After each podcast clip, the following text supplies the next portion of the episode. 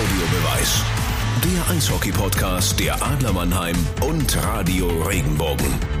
So, liebe Eishockey-Freunde, hier kommt der ultimative DEL Playoff Podcast 2021. Wir machen heute einmal den kompletten Haushalt in einem Aufwasch, Rückblick auf die Viertelfinalserien, aktueller Stand im Halbfinale und die Einschätzung unserer beiden Experten, Christoph Ullmann und Antti Soramies, was uns im Finale erwarten wird. Die Folge wird heute dementsprechend lang, sucht euch also ein gemütliches Plätzchen und sperrt die Lauscher auf. Es wird sehr interessant, spannend und emotional. Vorab wie immer ein paar frische News aus der Eishockeywelt und in der Overtime muss Anti heute sogar eine eigene Mannschaft zusammenstellen. Mal hören, wen er da einkauft. Kurzer Blick in den virtuellen Fanblock. Halbfinale! Halbfinale! Halbfinale! Jawohl, das klingt gut. Also Männer, ich gebe ab an euch. Los geht's. Viel Spaß. Anti, wir sind in der schnellsten Zeit angekommen und ein ganz schnelles Hallo von meiner Seite an dich. Wie geht's dir? Mir geht's äh, wunderbar. Die schnellste Zeit geht schnell vorbei. Ich merk's schon. Wir sind ja schon weit, weit gekommen in den Playoffs. Das ist richtig, das stimmt. Äh, es geht schnell voran. Ähm, dann wollen wir schnell auf den Punkt kommen. Schlittschuhe sind geschnürt, Schläger ist getaped, Kinnriemen ist zu am Helm. Lass uns das Warm-up starten. Die U18-WM der deutschen Eishockey-Nationalmannschaft ist gestern in Texas ins äh, Turnier gestartet mit einer Auftaktniederlage. 3 zu 1 gegen die Tschechische Republik. Was nicht ganz äh, überraschend ist, ist es sogar eine ganz gute Leistung, finde ich. Klar, man möchte gewinnen, aber mh, Tschechien gehört doch zu den größeren Eishockey-Nationen. Deswegen finde ich das keine schlechte Leistung, wobei bei einer WM natürlich die die Ergebnisse dann doch im Vordergrund stehen und nicht unbedingt nur die Leistung. Also von daher muss ich sagen, bin ich bisschen so geteilter Meinung. Auf der einen Seite 3-1 gute Leistung, auf der anderen Seite musste halt auch Spiele gewinnen, dass du nicht dann absteigst, wobei dieses Jahr gibt es ja keinen Abstieg. Definitiv mal ganz kurz das zusammenzufassen. Vor ähm, drei Tagen gegen Lettland das erste und einzige Vorbereitungsspiel absolviert, hat man 5-1 verloren. Man war 5 zu 0 zurück und hat in der 56. Minute den Anschlusstreffer gemacht, den Ehrentreffer. Und es war auch wirklich das einzige Spiel, wo sich die deutsche Nationalmannschaft mit auf das Turnier vorbereiten konnte. Man spricht vom äh, Viertelfinale, das ist das große Ziel der Mannschaft. Jetzt hat man heute Nacht gegen gegen Tschechien den Auftakt verloren. Jetzt folgt die USA, dann kommt Russland und dann Finnland. Ich glaube, das Restprogramm ist sehr, sehr schwierig und ähm, ja, mit einem Ziel Viertelfinale, ich glaube, da müssen, müssen die Jungs nach dieser Saison, wo sie wirklich gar keine Spielpraxis sammeln konnten, schon extrem über sich hinauswachsen. Ja, zumal Tschechien die einzige Mannschaft war, die du realistisch schlagen kannst. Also wo du, wo du sagen kannst, okay, die kannst du mal schlagen. Bei den USA Russland, Finnland, äh, ich glaube, da brauchen wir uns nicht ja. drüber unterhalten. Ja, ja, genau. Schwierig, schwierig, ja. schwierig. Anderes Eine andere, Entschuldigung, ah, bitte. wir sind heute sehr eifrig beim ja.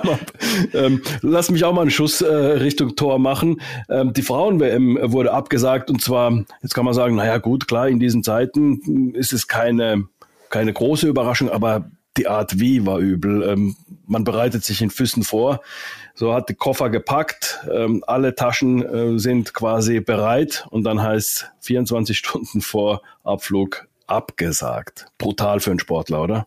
Das ist ähm, definitiv ganz, ganz hart. Das war auch nochmal sehr viel Licht am Ende des Tunnels für die Damen, für die Nationalspielerinnen. Und dann bist du wirklich mehr oder weniger bereit, Richtung Flughafen zu fahren. Und ähm, dann kommt die Absage. Und ähm, parallel bekommst du mit, dass die, was wir gerade besprochen haben, die Jungs ähm, zu 18 WM fliegen, dass solche Turniere stattfinden, dass sich die A-Nationalmannschaft vorbereitet auf die WM und dann tut's mir für die Frauen doch schon leid, ähm, die ja doch immer einen, einen guten Job machen auch und ähm, jedes Jahr auch ähm, oder alle vier Jahre bei Olympia vertreten sind und dass äh, deren großes Turnier dann abgesagt wird. Also das war schon eine, eine bittere Nachricht. Christoph, schießt du wieder.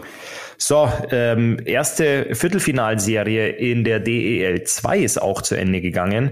Wir hatten das ja in der Vergangenheit immer ein bisschen verfolgt, was die Heilbronner Falken um und mit Bill Stewart äh, veranstalten. Die sind jetzt gesweept worden gegen Kassel. Ein glattes 3 zu 0 in der Serie. In der DEL 2 wird ja eine Best of Five im Best of Best-of-Five-Modus gespielt.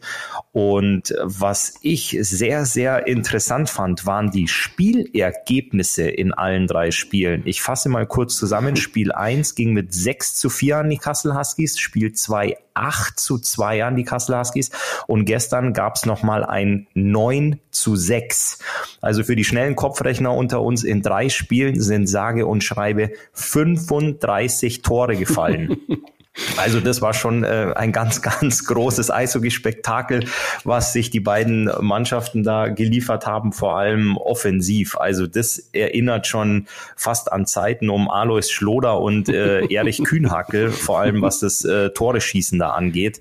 Das ist schon äh, phänomenal. Also wir haben da einen Torschnitt von 11,6 Toren pro Partie.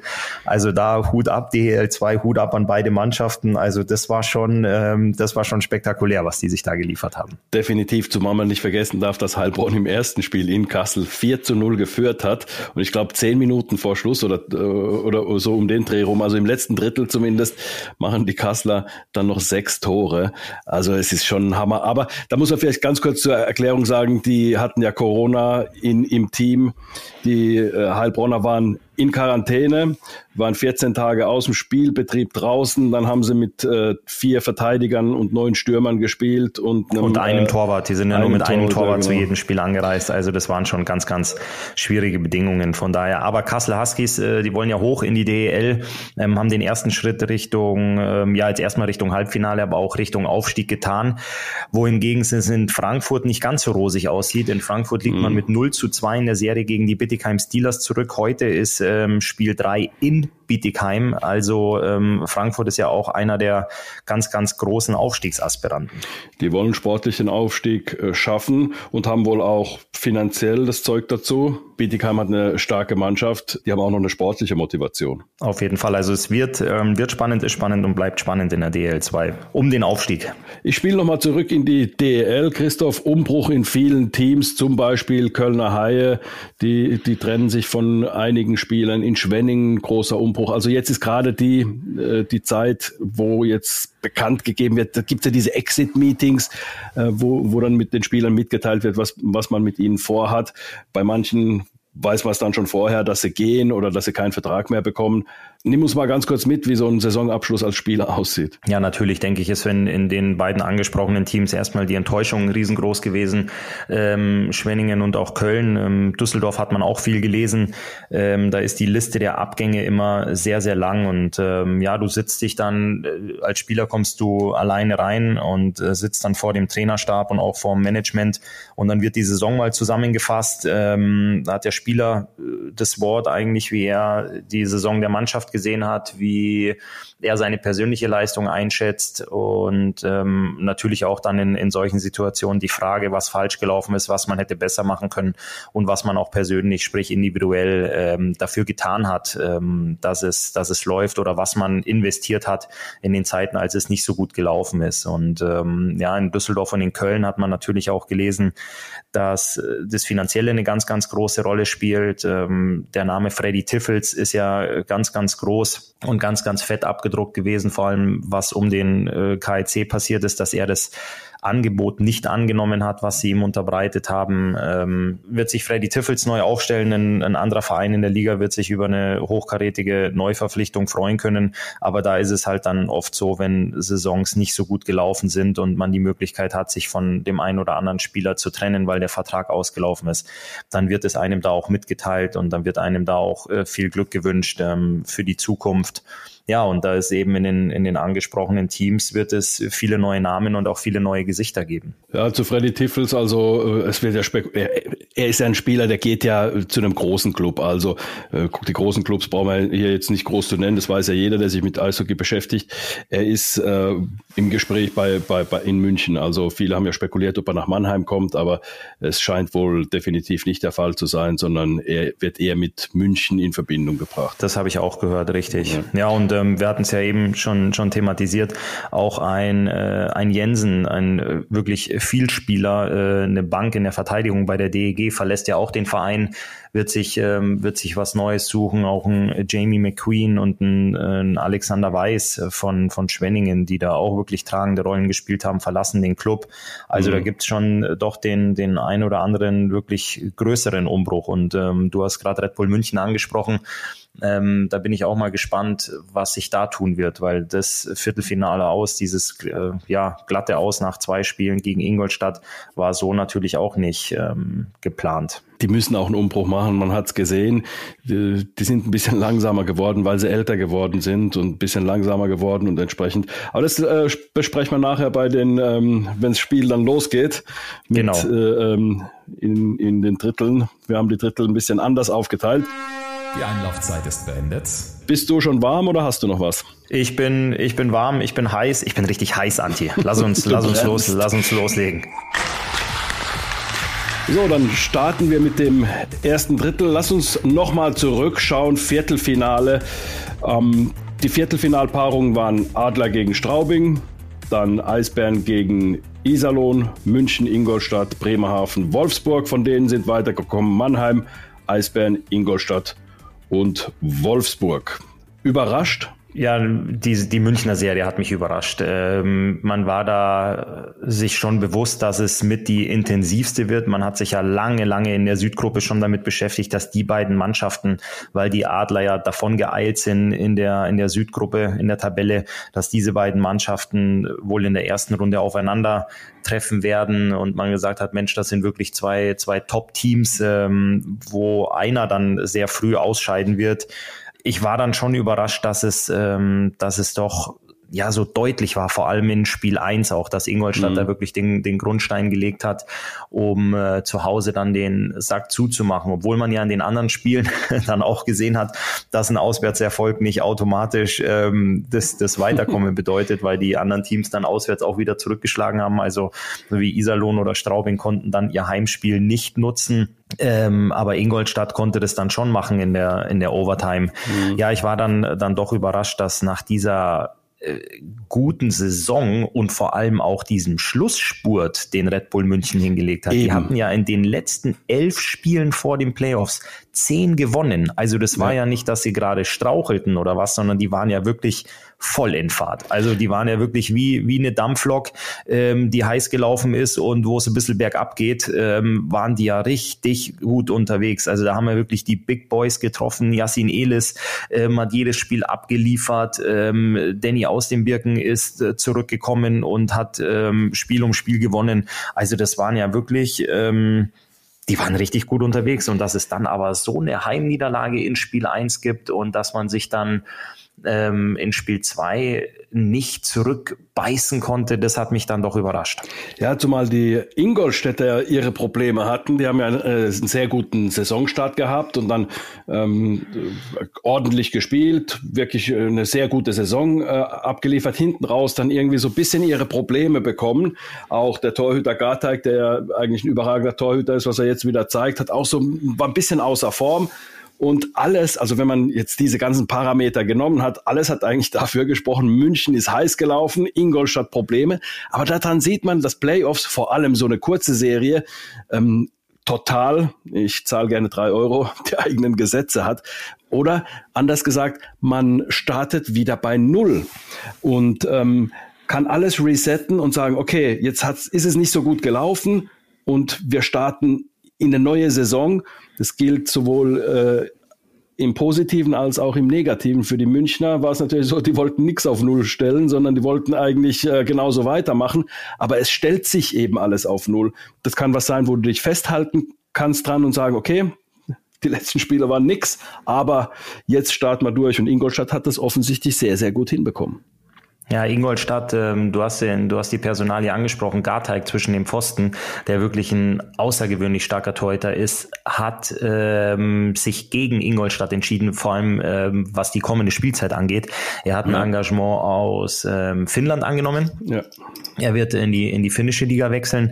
Und mit dieser Entscheidung hat er selbst angefangen, ein bisschen zu straucheln da hinten. Er hat nicht mehr diese Ruhe und Sicherheit ausgestrahlt. Aber da hat wirklich das Trainerteam äh, und auch die Mannschaft es geschafft, diese eine Personalie zum Punkt hin wieder, ja, dem den Kopf frei zu kriegen. Äh, vielleicht haben sie ihm auch den Kopf gewaschen, ähm, dass sie ihm gesagt haben, Junge, wir, wir brauchen dich da hinten drin, weil ohne dich ähm, haben wir keine Chance. Und er ist on point, er ist jetzt wirklich zum Playoff-Start wieder voll da und ähm, holt die, holt die Kohlen da hinten aus dem Feuer und ist ein unglaublich starker Rückhalt für das, ähm, für das Team aus Ingolstadt. Und ähm, ja, die haben wirklich mit einer Personalie ein bisschen zu straucheln gehabt. Ich würde es ein bisschen an ihm festmachen, dass sie, dass sie ein bisschen geschwankt sind ähm, im, im Saisonendspurt, aber jetzt ist er wieder da und äh, Ingolstadt liefert ab.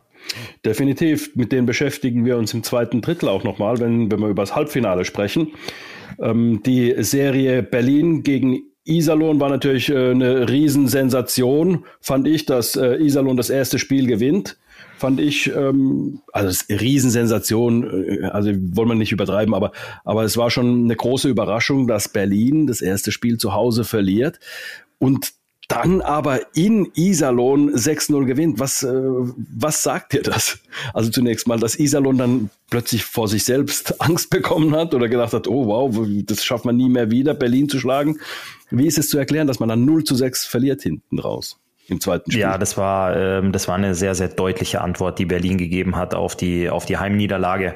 Ähm, es war für mich nicht überraschend, dass ähm, Iserlohn da gut auftritt, weil Iserlohn hat ähm, wirklich über die Saison gut abgeliefert. Die haben eine sehr, sehr gute Saison gespielt. Ich hatte es ja schon ganz am Anfang vor, bevor die Runde gestartet ist, hatte ich ja Iserlohn auf dem Zettel und habe gesagt, die äh, hätten das Zeug zu überraschen. Die haben einen guten Kader.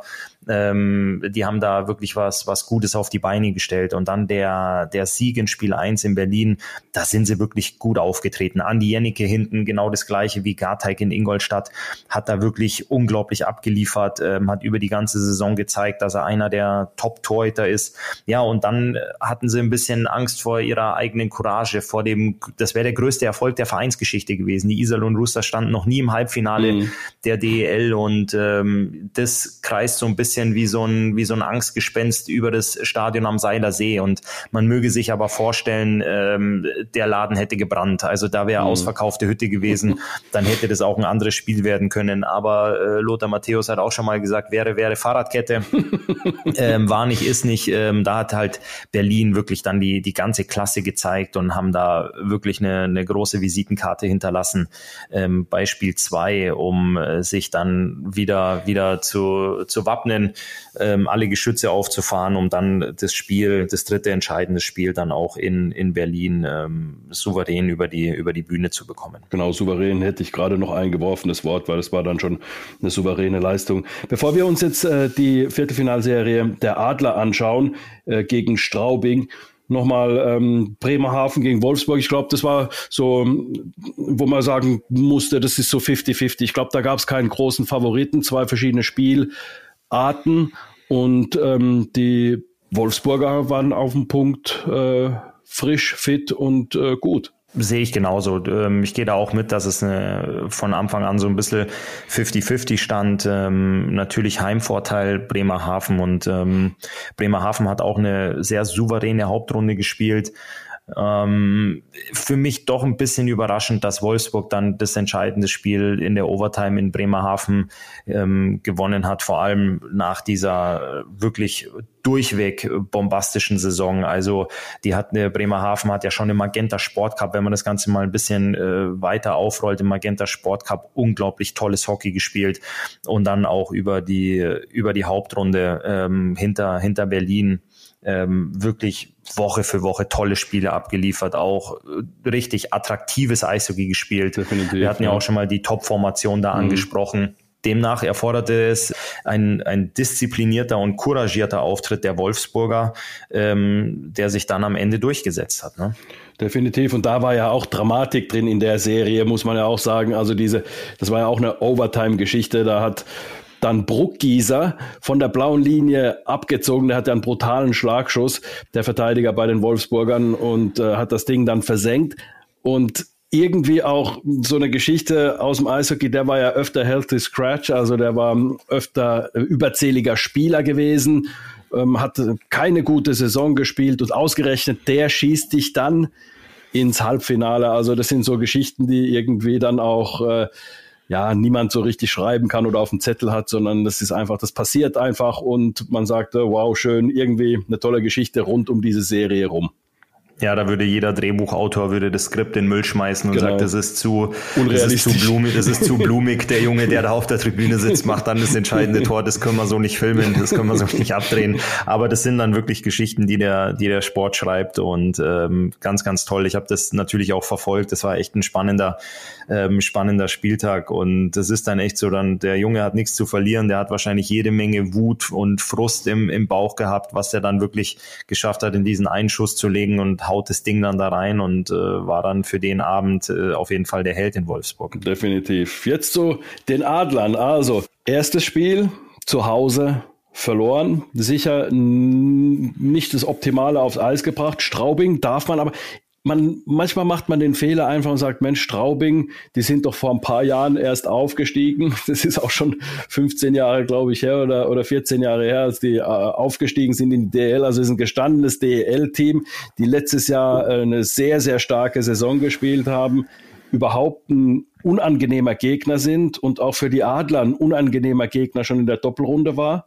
Und dann Heimspielauftakt, Niederlage gegen die Straubinger, die einen sehr, sehr guten Auftritt hatten im ersten Spiel und auch, ja, obwohl die Adler in Führung gegangen sind, da wir erinnern uns, Tor von Reul in der dritten Minute, aber dann paar Sekunden danach, ich glaube, es waren acht Sekunden oder irgendwie sowas, Laganière mit dem Ausgleich, dann Leer wieder das 2 zu 1. Also man war trotzdem im Spiel drin, auch wenn man nicht besonders äh, stark gespielt hat.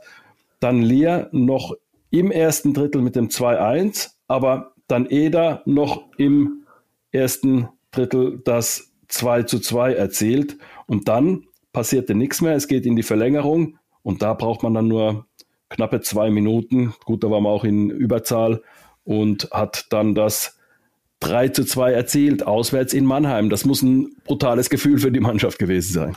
Auf jeden Fall. Also nochmal kurz, äh, ich meine 2006 war es dass äh, die Straubing Tigers aufgestiegen sind in die DL mhm. und ähm, die sind der letzte sportliche Aufsteiger, ähm, mhm. den die DL hatte. Ähm, jetzt wird es ja dieses Jahr wieder einen geben, Gott sei Dank, aber so viel zu den Straubing Tigers. Also die sind ja schon eine ganze Weile oben Eben. und haben mhm. aber auch über die letzten Jahre gezeigt, dass es wirklich eine, eine Top-Adresse ist. Vor allem die letzte Saison war ein riesengroßes Ausrufezeichen am Pulverturm mit dem dritten Hauptrundenplatz und Qualifikation für die Champions Hockey League, wo sie um die Playoffs gebracht wurden. Und da haben viele Jungs auch in den Interviews gesagt, in den Vorläufen, dass dieser Stachel, dieser Schmerz noch richtig, richtig tief sitzt, mhm. dass sie da äh, nicht in die Playoffs starten konnten. Und ähm, ich war das Spiel vor Ort, ich habe das mit Magenta kommentiert, da hat Straubing, das war in Spiel 1, sie waren die bessere Mannschaft. Mhm. Die haben sehr diszipliniert gespielt, die haben die Räume eng gemacht, vor allem die neutrale Zone, haben gute Nadelstiche nach vorne gesetzt und ähm, haben auch Wege gefunden,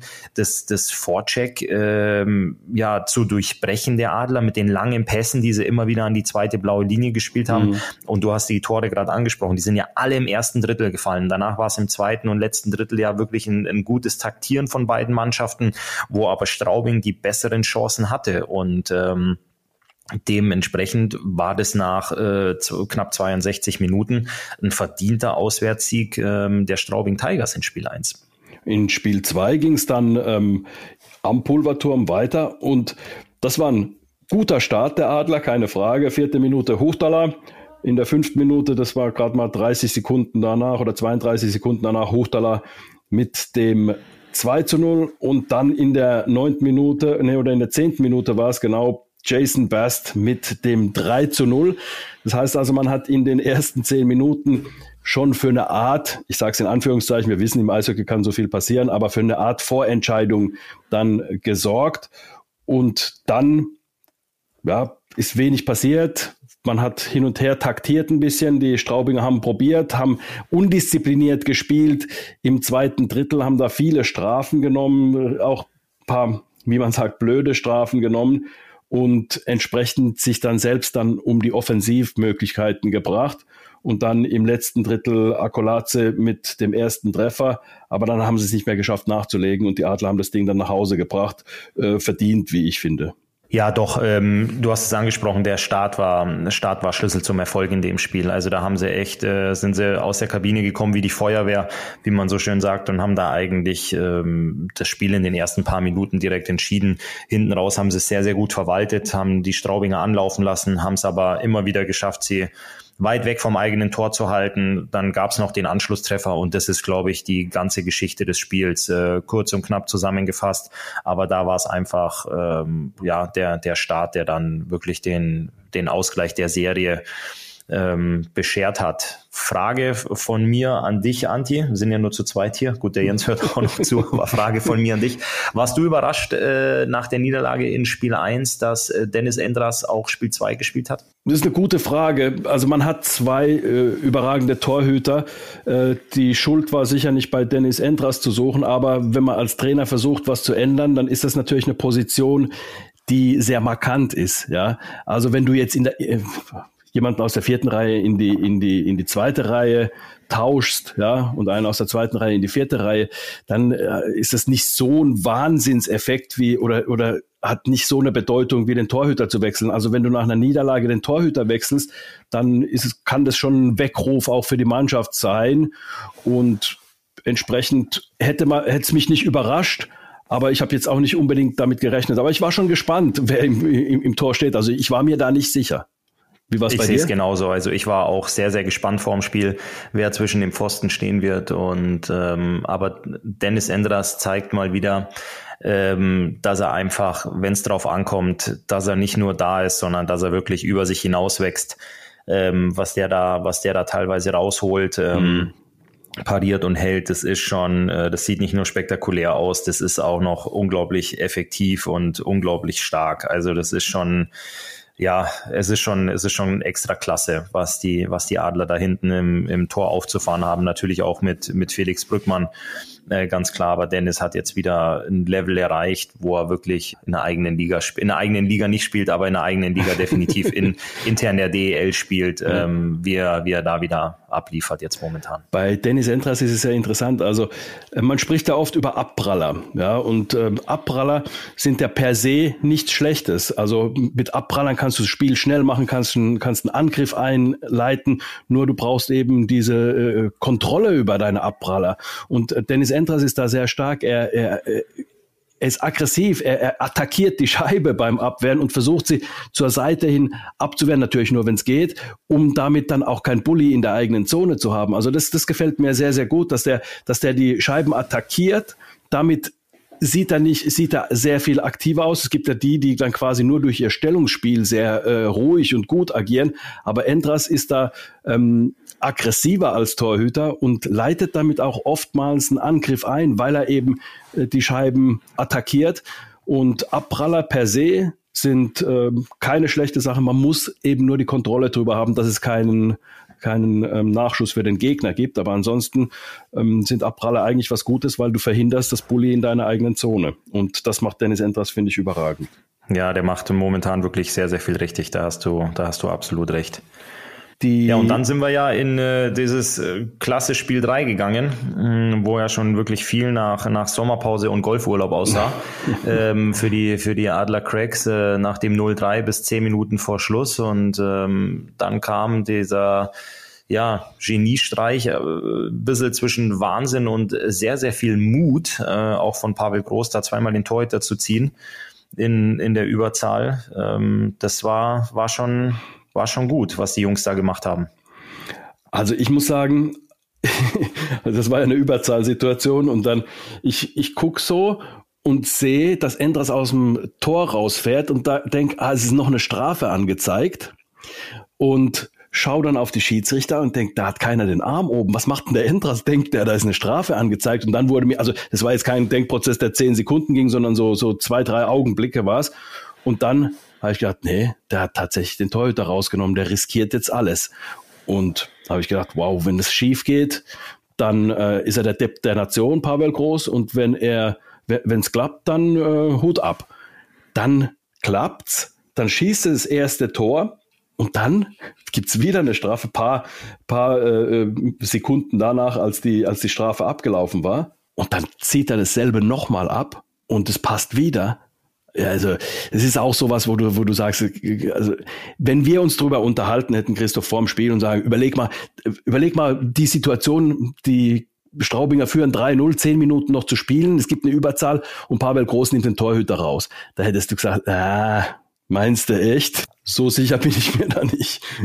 Also ich hätte sicherlich gesagt, dass er sehr, sehr mutig ist, aber was hätte er denn für eine Option gehabt, wenn du 3-0 hinten bist, 10 Minuten vor Schluss, ähm, sagst du entweder gut, du legst es als Coach das Jackett mit dem Adler-Logo zur Seite und wechselst es gegen Sommer-T-Shirt oder du bist halt mutig, riskierst alles, setzt alles auf eine Karte, um deine Saison möglichst äh, zu verlängern und das ist ihm aber gelungen.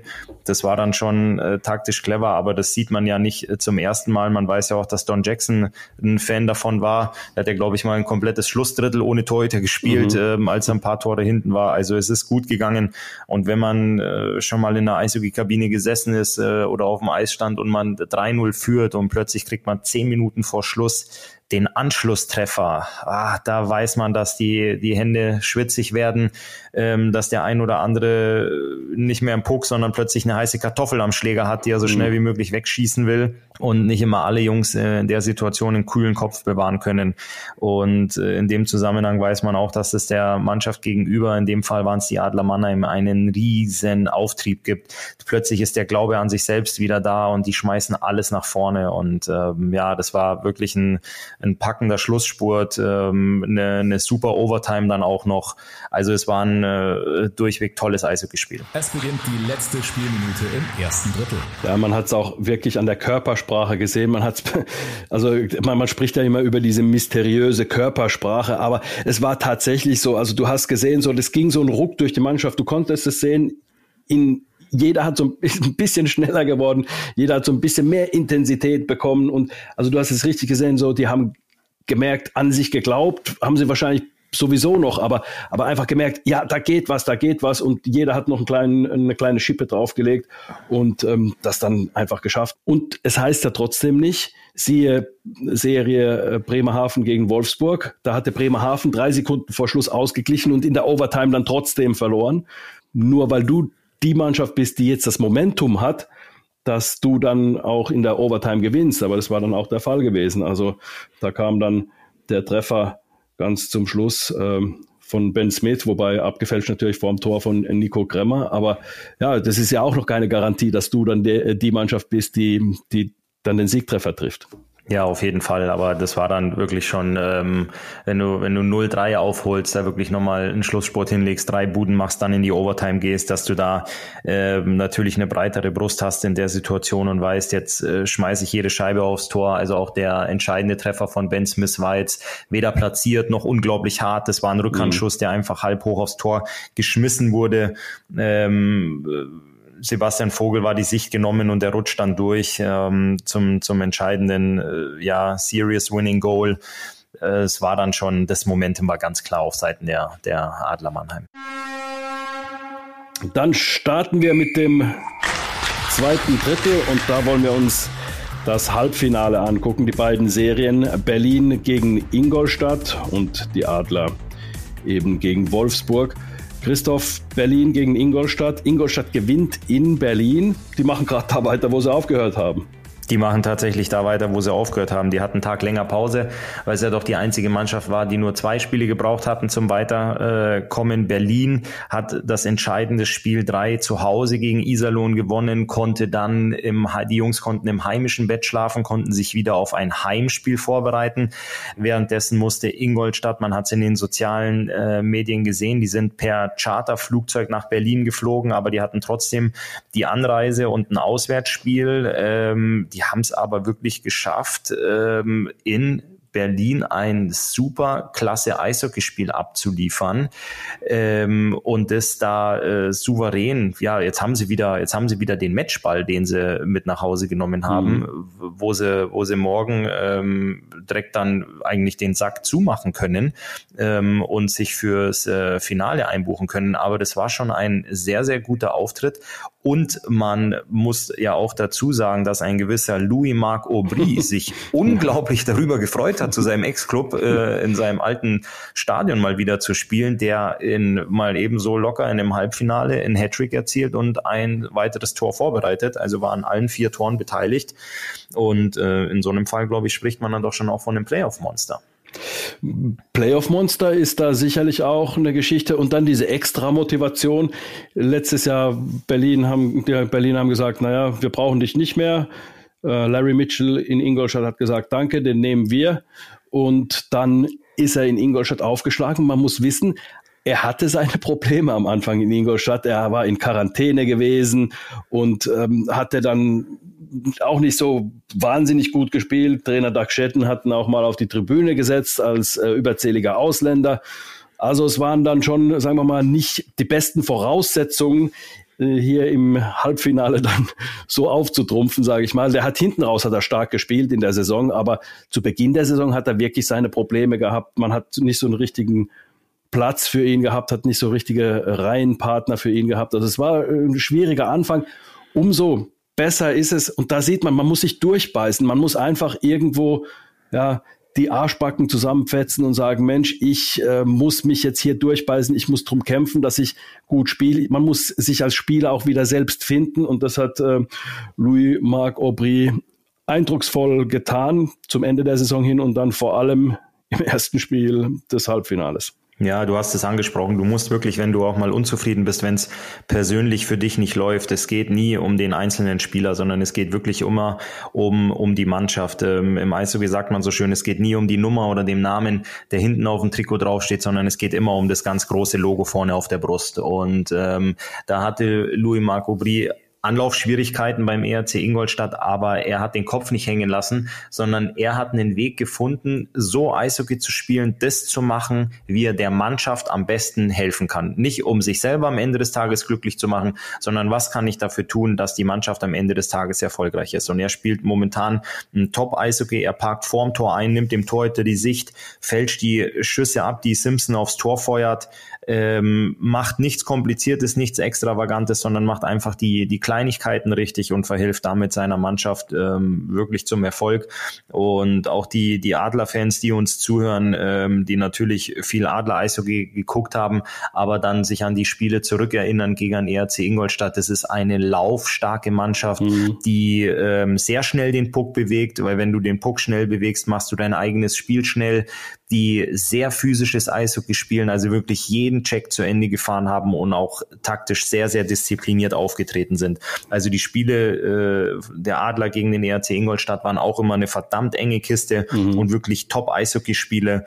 Und ähm, wie du schon sagst, Ingolstadt macht genau da weiter, was sie gegen München gemacht haben. Also die wussten von Anfang an, wir haben einen der stärksten Gegner, ähm, der uns erwarten kann im Viertelfinale. Die haben dann niemanden auf die, auf die leichte Schulter genommen. Also die haben München eliminiert eliminiert in zwei Spielen. Die wussten, die Aufgabe im Halbfinale wird nicht einfacher mit äh, den Eisbären Berlin. Also die sind da wirklich ähm, vorbereitet, gewappnet und nehmen da wirklich äh, nichts, äh, ich wiederhole mich jetzt auf die leichte Schulter, sondern sind da hoch und voll konzentriert, mussten jedes Mal auswärts starten und haben jetzt auch das äh, Spiel 1 im Halbfinale wirklich mit Bravour, also wirklich Hut ab vor, vor der Leistung und vor der Mannschaft bisher wirklich mit Bravour gemeistert. Definitiv. Also das ist, ähm, ja, viele haben ja gesagt, Mensch, die haben eine starke Mannschaft, äh, die sind so ein bisschen der Geheimtipp. Ich halte da nie sowas davon, weil wenn man die Namen äh, sieht, wenn man weiß, wo die herkommen, aus der KHL einige Spieler, und dann sagt man so, ähm, ah ja, auf dem Papier eine tolle Mannschaft, auf dem Papier das bringt nichts. Du musst als Mannschaft gut auftreten. Und das haben sie getan während der Saison, haben aber auch ihre Schwierigkeiten gehabt, haben sich gefangen und eben, wie gesagt, jetzt in den, in den Playoffs, also wow, München in zwei Spielen eliminiert und dann in Berlin gewonnen. Jetzt schauen wir mal, was sie dann noch machen. Aber das ist schon, also für mich überraschend, dass sie es dann doch so deutlich machen. Ja, die, die Deutlichkeit überrascht mich auch. Ähm, das war ja auch gestern, dass sie wirklich ähm, sich die, die Führungen rausspielen, ähm, dass sie von Anfang an das Heft in die Hand nehmen, auch gegen München. Ich glaube, die haben in München in Spiel 1 war es, korrigiere mich, wenn ich jetzt was Falsches sage, eine 4-0 Führung gehabt. Mhm. Ähm, und auch gestern, natürlich sind die Eisbären immer wieder rangekommen, aber die haben es ähm, Ingolstadt hatte immer wieder eine passende Antwort und auch diese Souveränität, also die, die sind nicht hinten eingekesselt gewesen oder wie man so schön sagt, hinten geschwommen oder Karussell gefahren im eigenen Drittel, sondern mhm. die haben es immer wieder geschafft, sich spielerisch zu befreien, Situationen zu klären, zu lösen und auch selbst immer gefährliche und ähm, ja, schlichtweg gefährlich zu bleiben. Definitiv. Also das wird äh, noch sehr, sehr interessant, Ingolstadt äh, zu, zu beobachten. Also wir sind gespannt, definitiv. Auf jeden Fall, auf jeden jetzt, Fall. Jetzt gucken wir uns die andere Serie an, die natürlich äh, unseren Adlerfans äh, da ähm, am meisten interessiert. Mannheim-Wolfsburg 4 zu 1 hört sich nach einem ganz souveränen Spiel an oder einer eine ganz klaren Sache. Ich fand, so klar war die Angelegenheit doch nicht, weil ich fand, Wolfsburg hat ein gutes Spiel gemacht. Wolfsburg hat ein sehr, sehr gutes Spiel gemacht. Ähm, nehmen wir mal direkt den ersten Wechsel, wo sie eine 2 auf 1 Situation mhm. haben. Ähm, der Lattentreffer im, im zweiten Drittel. Die, die hochkarätigen Chancen, ähm, ich habe es gestern auch im Fernsehen verfolgt, die auch angesprochen worden sind. Ähm, da muss sich Wolfsburg wirklich äh, einen Vorwurf machen, dass sie die eben nicht verwandelt haben, dass sie da kein Kapital draus erzie äh, erzielen konnten. Aber die hochkarätigen Chancen waren da. Dementsprechend war für Wolfsburg mehr drin und ähm, die, ja, am Ende hört sich das 4-1 aus Adlersicht auch deutlicher an, als wie du es eben auch gesagt hast, es äh, letztendlich war. Die ersten beiden Saisonvergleiche waren ein 2-1 Heimsieg in Mannheim mhm. und ein 1-0 Auswärtssieg, also auch ähm, ja nicht wie es äh, zwischen Kassel und Heilbronn gelaufen ist ähm, in der, in der DEL 2, sondern das waren wirklich schon hart umkämpfte, enge Spiele mit, mit wenig Toren und ähm, gestern auch der, der Empty Netter noch von Ben Smith am Ende, aber du hast eigentlich ein, ein 3-1 Hockeyspiel und ähm, das ist wirklich eng mit mhm. sehr, sehr guten Chancen, auch auf Wolfsburger Seite, um das Ganze noch enger gestalten zu können. Also die Nummer ist noch nicht durch. Wolfsburg wird sich im nächsten Spiel mit Sicherheit äh, ähnlich präsentieren die sind ja bekannt dafür, dass sie eher abwartend spielen, eher mm, den Gegner kommen lassen, dann die blaue Linie zumachen und in der eigenen Zone dann sehr, sehr gut verteidigen, die Schusswege zumachen. Der Gegner soll ruhig seine Scheibe haben in, in, der, in der Angriffszone, aber wir machen die Schusswege zu. So, so ist ein bisschen die Philosophie. Und dann schnell angreifen. Die haben schnelle Stürmer, die haben äh, auch genug Qualität in der Mannschaft, sonst wären sie eben nicht im Halbfinale, um auch dann aus diesen Gegenangriffen dann Tore zu erzielen. Die hatten ja auch ein paar Gegenangriffe, du hast angesprochen, im zweiten Drittel Pekka Jormaka mit dem äh, Lattentreffer. Kurz vorher war es, glaube ich, Fauser gewesen, der so einen kleinen Alleingang hatte, auch am Pfosten, glaube ich, gescheitert war. Also ähm, da sind schon durchaus äh, Chancen da, dann schnell anzugreifen und schnell ein Tor zu erzielen. Und deswegen werden die Adler nochmal richtig gefordert werden. Das, das steht außer Frage. Auf jeden Fall, das werden sie aber auch wissen. Ähm, ich denke, da wird äh, Pavel Groß natürlich auch mit seiner Wolfsburger Vergangenheit ähm, drauf brennen und die Jungs ähm, richtig einstellen. Also ich freue mich, ich freue mich auf beide Partien in, äh, in Spiel zwei. Das wird sicherlich ein heißer Kampf äh, in Ingolstadt, aber das wird auch ein richtig toller Tanz in Wolfsburg werden. Da wird, da werden die Grizzlies wirklich versuchen, einige Sachen besser zu machen, vor allem ihre Chancenverwertung zu optimieren und ähm, ja, und die Adler müssen natürlich auch gewappnet sein, um eben diese Chancen äh, zu unterbinden, ähm, um selbst aber auch nicht den, den eigenen Angriff zu vernachlässigen. Also das wird ähm, sehr, sehr toll. Da freue ich mich drauf. Es beginnt die letzte Spielminute im zweiten Drittel. Die, ähm, man, man, muss ja eine Sache sagen, die ersten drei Tore waren ja Überzahltore jeweils. Die, das 1 zu 0 der Adler war eine doppelte Überzahl. Das von äh, Desjardins also da hat der Eisenschmidt geschossen, das war so ein bisschen ein Billardtor. Und dann eine Überzahl, äh, ein Überzahltor der Wolfsburger durch Mahacek und dann nochmal ein Überzahltor der Adler durch Smith. Und die Wolfsburger hatten Probleme in Überzahl, weil die Adler sehr aggressiv Unterzahl gespielt haben. Die haben den, das schon so gemacht, dass die Probleme hatten, aus ihrem eigenen Drittel äh, rauszukommen, die Wolfsburger, und sind dann nicht mal ins Drittel der Adler richtig reingekommen. Also die Unterzahl der Adler war sehr, sehr gut. Die haben also den, den Aufbau schon im Keim erstickt. Die Wolfsburger waren dadurch ein bisschen bisschen überrascht. Und als sie dieses Powerplay-Tor in der 24. Minute erzielt hatten, da hatten sie es, waren sie in der Zone der Adler drin, da hatten sie das Bulli gewonnen und haben dann nur 16 Sekunden gebraucht, um dann da ähm, das Tor zu erzielen. Also wenn sie in der Zone der Adler sind, dann sind sie brandgefährlich, dann spielen sie ein sehr, sehr gutes äh, äh Überzahl.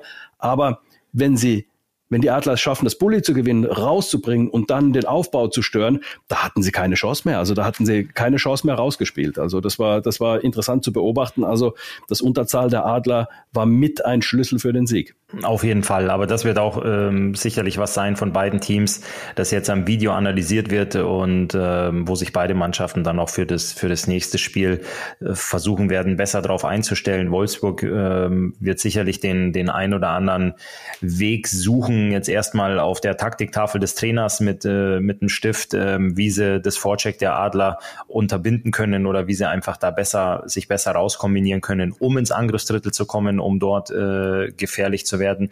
Und die Adler werden sich das natürlich auch nochmal anschauen, was sie da richtig gemacht haben, aber was sie nochmal optimieren können, vor allem wenn sie dann im eigenen Drittel sind, um eben diese hochkarätigen Chancen zu unterbinden.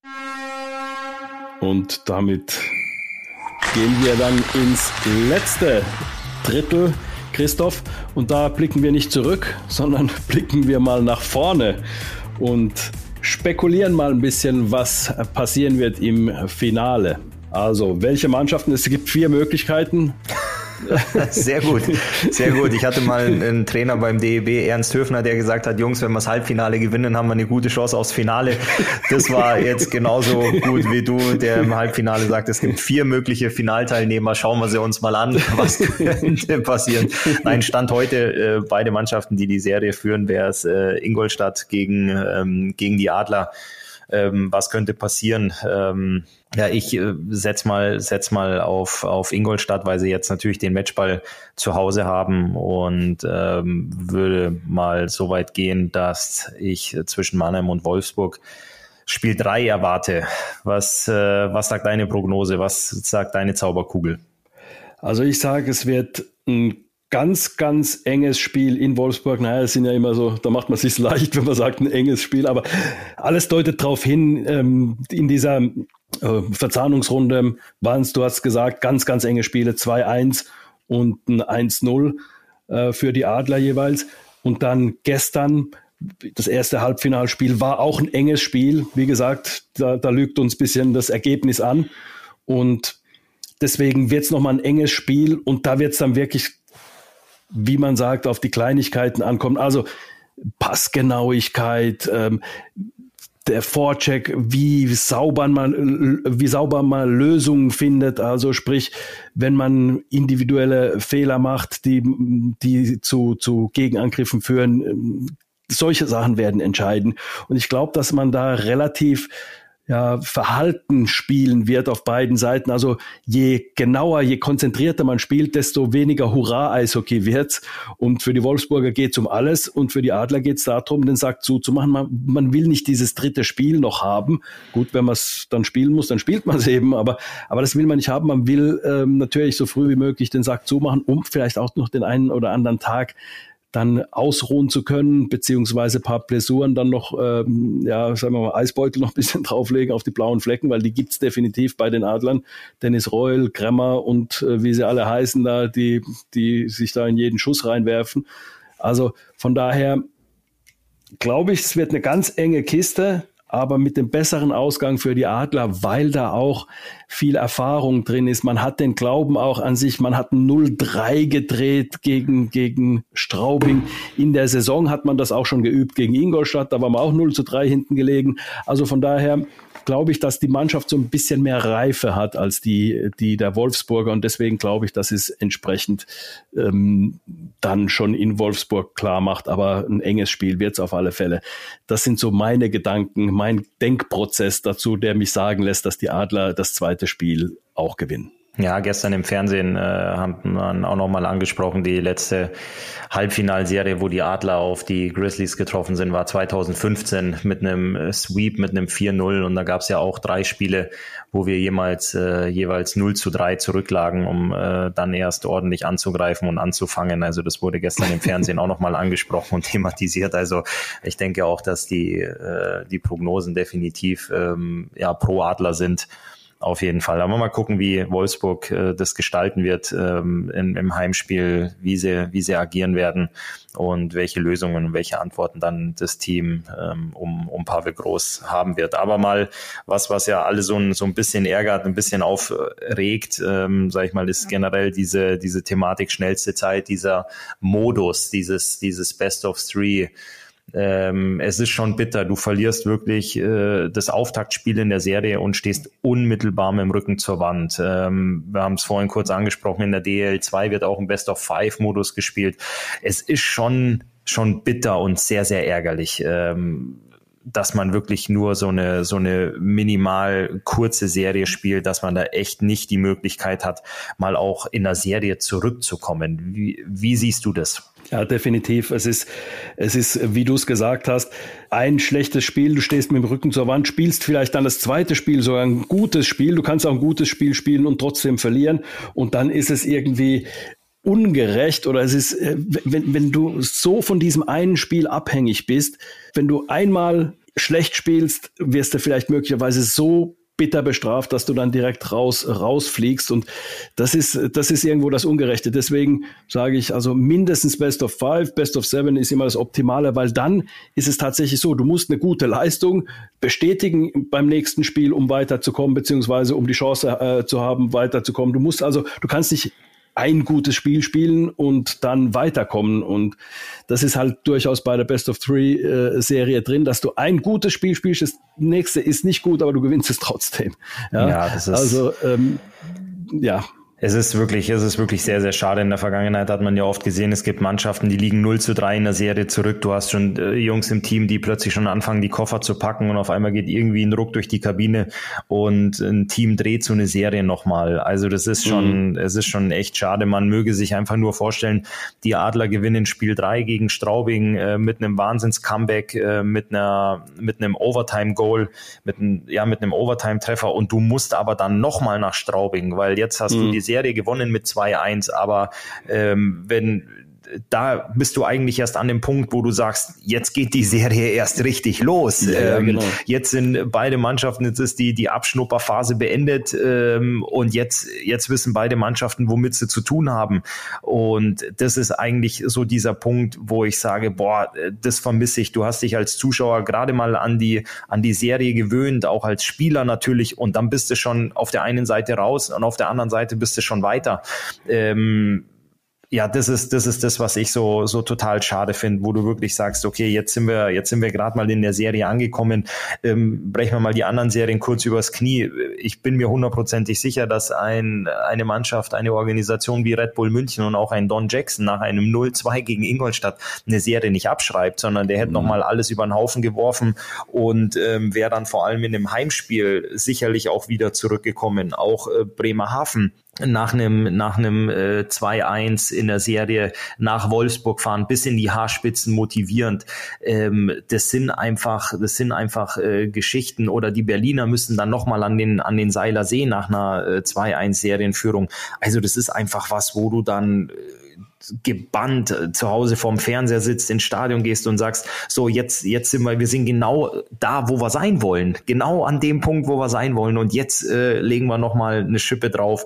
Und das ist was, was, was echt ein bisschen schade ist. Man, ich will jetzt nicht alles schlecht reden, man muss sich wirklich drüber oder man soll sich drüber freuen, dass eine Saison zustande gekommen ist und dass auch Playoffs gespielt werden, aber ein Best-of-Three-Modus ist echt was, wo du ach, wo du beide Hände, beide Fäuste in der Tasche ballst und sagst, schade, schade, schade, schade. Ja, und vor allem ist es ja auch so, man, man würde jetzt sagen, naja, wie wäre es denn gewesen, wenn es eine Best of Five oder Best of Seven Serie gewesen wäre? Wer wäre denn da weitergekommen? Da findest du halt auch nie eine Antwort drauf, weil, wie du es beschrieben hast, es gibt dann so viele neue Szenarien. Du musst dann, äh, die Serie ist vorbei, wenn du dann 2 zu 1 äh, in Anführungszeichen führst. Wenn es eine Best of Seven wäre, dann würdest du nur führen. Bei Best of Three bist du durch. Ja, wie würde es dann weitergehen? Wie taktiert die andere Mannschaft? Was macht die andere Mannschaft? Wie reagiert sie drauf? Kannst du deinen Sieg nochmal bestätigen und 3 zu 1 in Führung gehen in der Serie?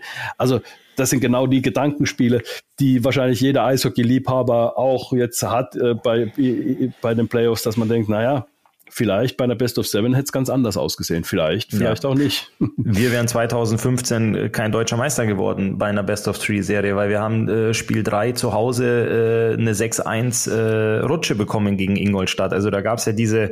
herbe Heimniederlage und dann haben wir uns ja zusammengesetzt und haben mal eine, eine ziemlich deutliche und klare Aussprache in der Kabine gehalten mit allen Jungs, um dann drei in Folge zu gewinnen. Also wenn man sich das Ganze mal so vor Augen führt, ähm, hätten wir damals in einem, in einem Heimspiel wirklich ziemlich deutlich deutlich die Meisterschaft verloren. Und das war dann was, wo wir halt dann auch in die, in die Serie, in der Serie angekommen sind und reingewachsen sind. Und mhm. ähm, dementsprechend finde ich es, äh, ja, finde ich es echt ein bisschen, bisschen schade, ein bisschen traurig, dass man, dass man das so in einer, in einer kurzen, in einem kurzen Modus spielt. Ähm, ich möchte aber trotzdem hervorheben, dass es, dass es toll ist, dass überhaupt gespielt wird und auch den Support, was man, was man sieht. Das ist auch noch ein Thema, was ich mal ansprechen wollte.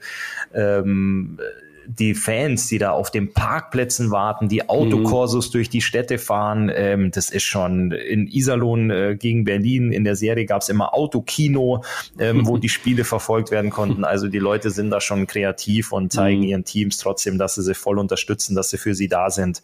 Das ist schon was, was, was Eishockey so besonders macht. Es beginnt die letzte Spielminute im dritten Drittel. Bisschen schade fand ich, dass äh, der Support war auch im Entscheidungsspiel da von den Fans, der Adler, die haben da vor der Arena haben sich aufgestellt mit Autos, Abstand gehalten, Masken getragen und alles, also wirklich perfekt. Und ich gebe jetzt nur meine persönliche Meinung wieder. Das ist einfach nur die Meinung von Antisoramies. Ich verstehe nicht, dass die Polizei das dann aufgelöst hat, weil alle Abstände wurden eingehalten. Es war wirklich diszipliniert, war eine ganz, ganz tolle Geste der Adlerfans und dann kommt die Polizei und löst das auf. Und das ist auch friedlich auseinandergegangen, alles, das verstehe ich dann nicht ganz. Es wurde niemand gefährdet, es war alles bestens organisiert und gemacht von den Fans. Und ähm, das, das fand ich dann, da hatte ich dann kein Verständnis dafür, weil es wurde gegen keine Co Corona-Regel verstoßen, so wie ich das äh, überblicke. Ich blicke dann sowieso nicht mehr ganz durch, aber, aber ähm, es war also wirklich, wie gesagt, äh, die, die Pandemie ist äh, furchtbar und, und schlimm, aber wenn man dann auch diese kleinen Freuden genommen bekommt, es war schon schade. Ja, da gehe ich auf jeden Fall mit. Ähm, sehr, sehr schade, aber trotzdem schön, dass die Fans da waren, die den Support äh, mitgebracht haben und äh, die, die Jungs da vorm, vorm Spiel auch nochmal gepusht haben. Also ganz, ganz toll. Ich freue mich auf jeden Fall jetzt äh, abschließend auf die, auf die nächsten Spiele, auf Spiel 2 in der Halbfinalserie und ähm, werde da, werd da gebannt äh, voller Vorfreude vorm TV sitzen. Mir geht's nicht anders. Ich werde bei den Adlerspielen vor Ort sein und äh, ja, wie gesagt, es wird richtig spannend noch äh, in der DL Halbfinalserie. Ja. Ende der regulären Spielzeit.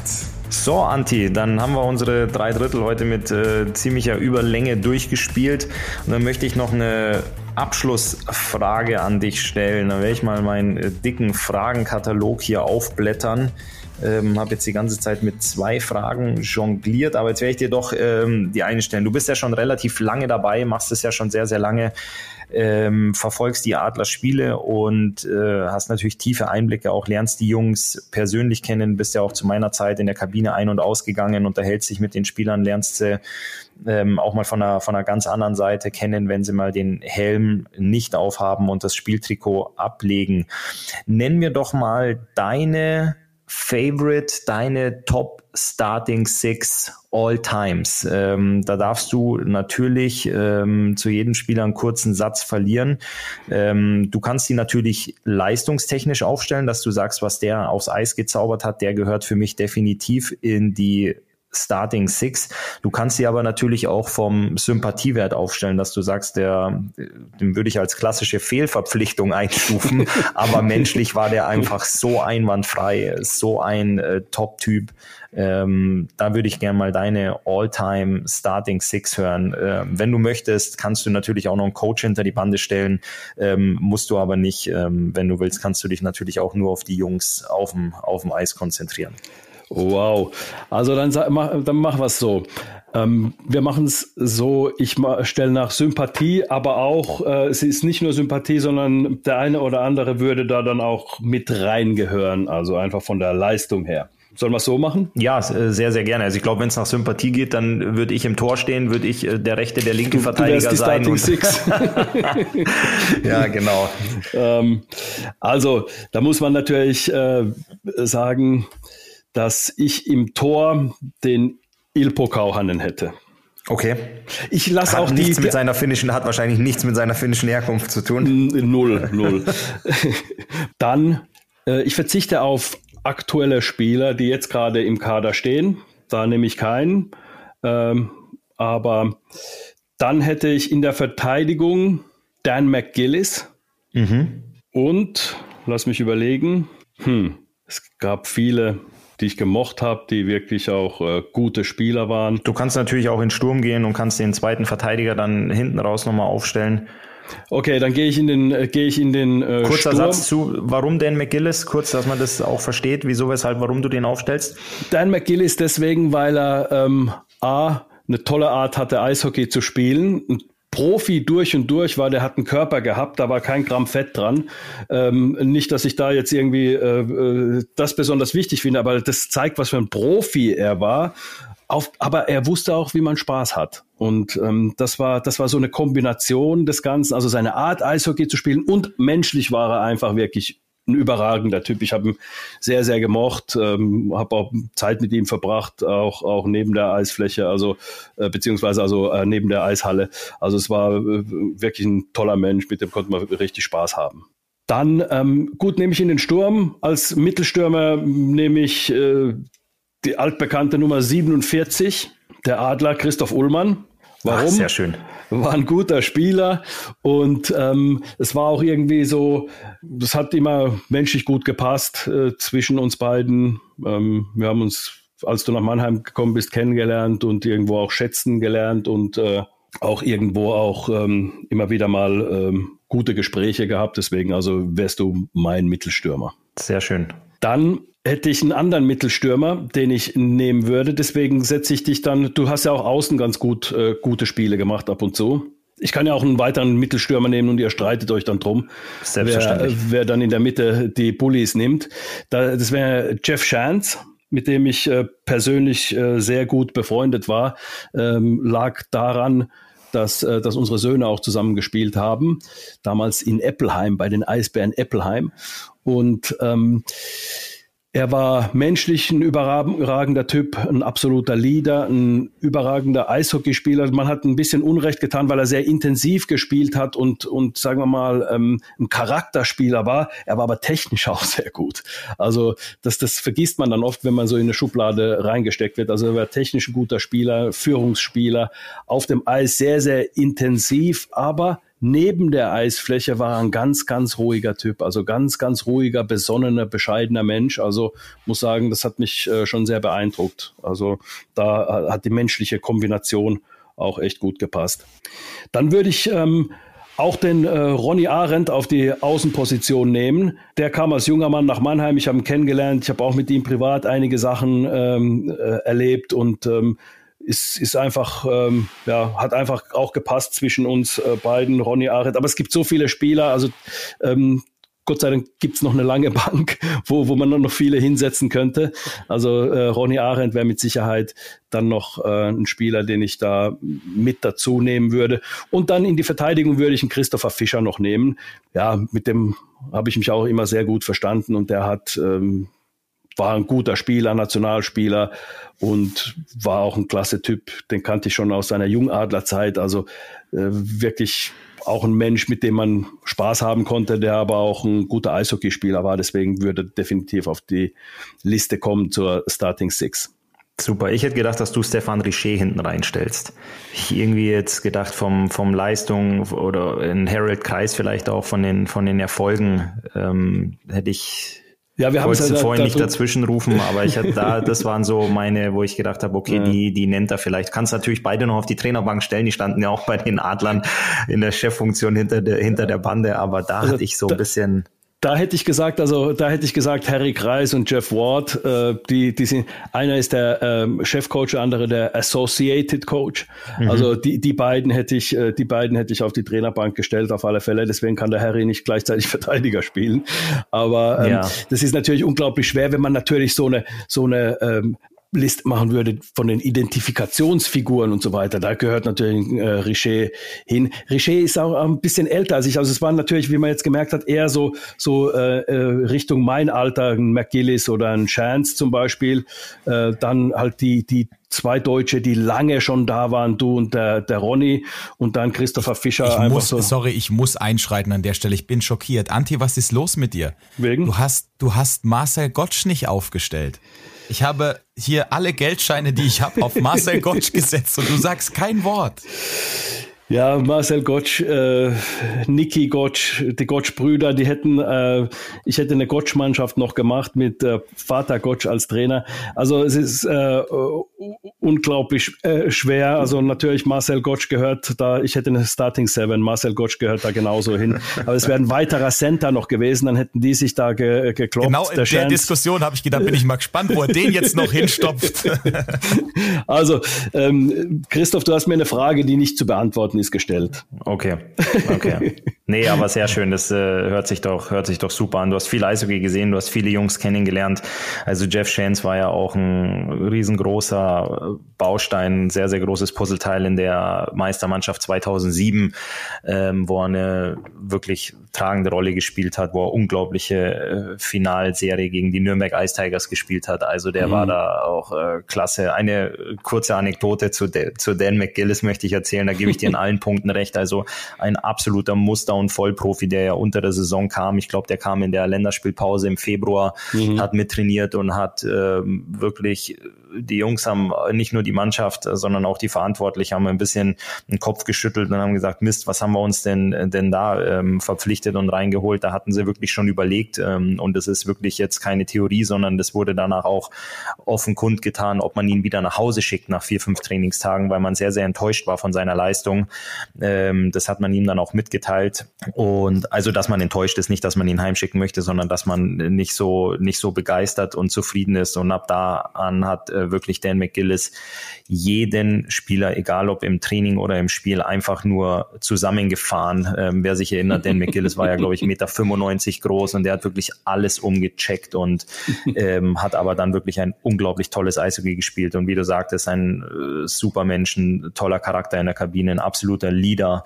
Ähm, ob es bei der bei der Essenswahl im, im am Hotelbuffet ob es darum ging, ob es äh, darum ging, wie man sich fürs Training vorbereitet, also was der investiert hat, da konnte man unglaublich viel mitnehmen, sehr, sehr viel lernen. Und wir haben mal ein Auswärtsspiel in Köln gespielt mit den Adlern. Äh, und er war dann auch immer sehr wissbegierig und hat gefragt, was man sich in Köln angucken muss. Und dann haben wir gesagt, komm, dann lass uns doch mal zum Kölner Dom spazieren.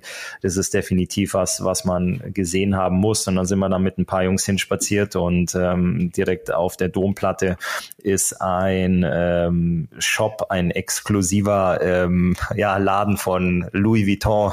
Und Dan McGillis meinte, ach cool, da könnte ich eine Kleinigkeit für meine Frau mitbringen und äh, ist dann da reinspaziert und ähm, Dan McGillis kam mit zwei riesengroßen Shoppern, also mit zwei riesengroßen Einkaufstüten daraus, eine in der linken Hand, eine in der rechten Hand.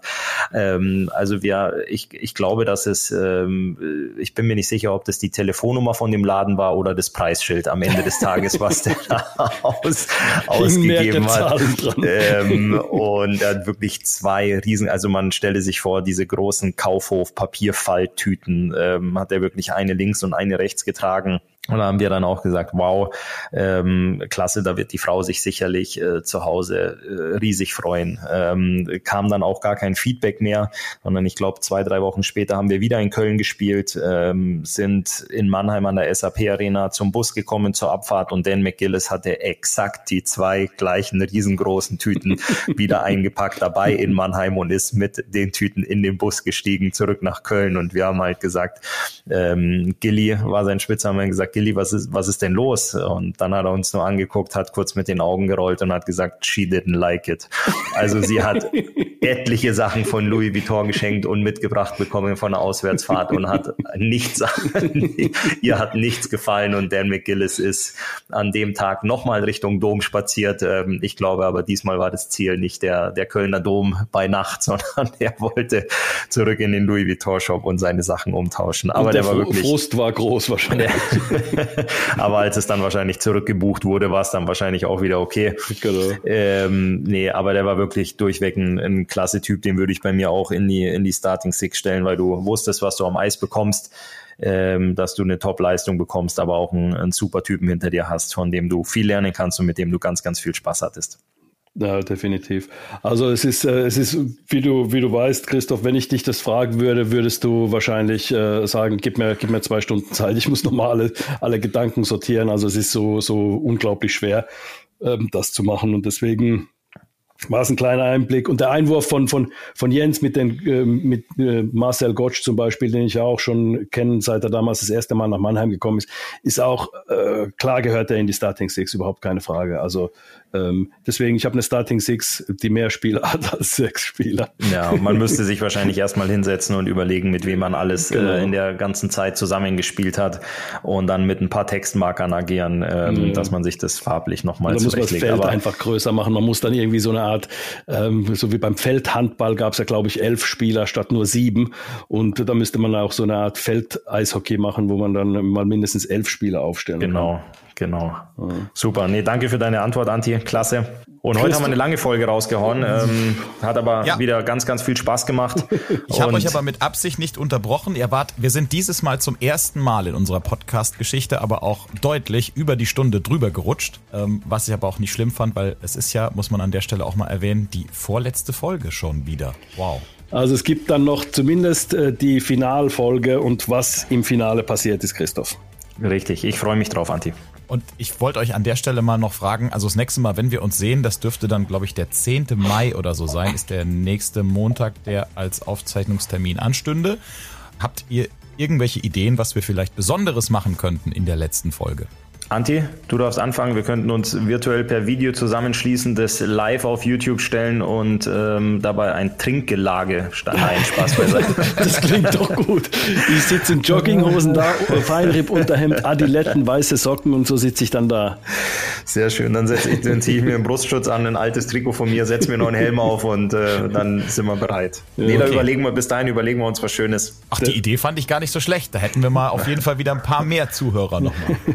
und Zuschauer vor allen Dingen. Aber wir werden uns irgendwas Spannendes überlegen dann für die letzte Folge. Das können wir an der Stelle schon mal versprechen. Und äh, ja, wir freuen uns drauf. Mal sehen, in was für einer Stimmung wir dann sein werden. Super, vielen Dank immer gute zwei. Stimmung, immer gute Stimmung.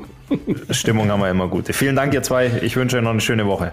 Dir auch, Christoph. Ja, und wir nehmen natürlich auch noch eure Vorschläge gerne entgegen. Was fändet ihr für eine Abschlussfolge witzig? Was würdet ihr gerne sehen und hören? Schreibt es uns in die Kommentare auf Social Media oder an unsere E-Mail-Adresse audiobeweis.regenbogen.de. Natürlich gibt es auch keinen Grund, den Podcast nicht auch jetzt noch zu abonnieren, falls ihr das noch nicht getan habt, denn so viel sei schon mal verraten, auch über den Sommer wird es hier nicht still bleiben. Bis zur nächsten Folge Audiobeweis, der Eishockey-Podcast der Adler Mannheim und Radio Regenbogen. Bleibt dran, wir freuen uns auf euch.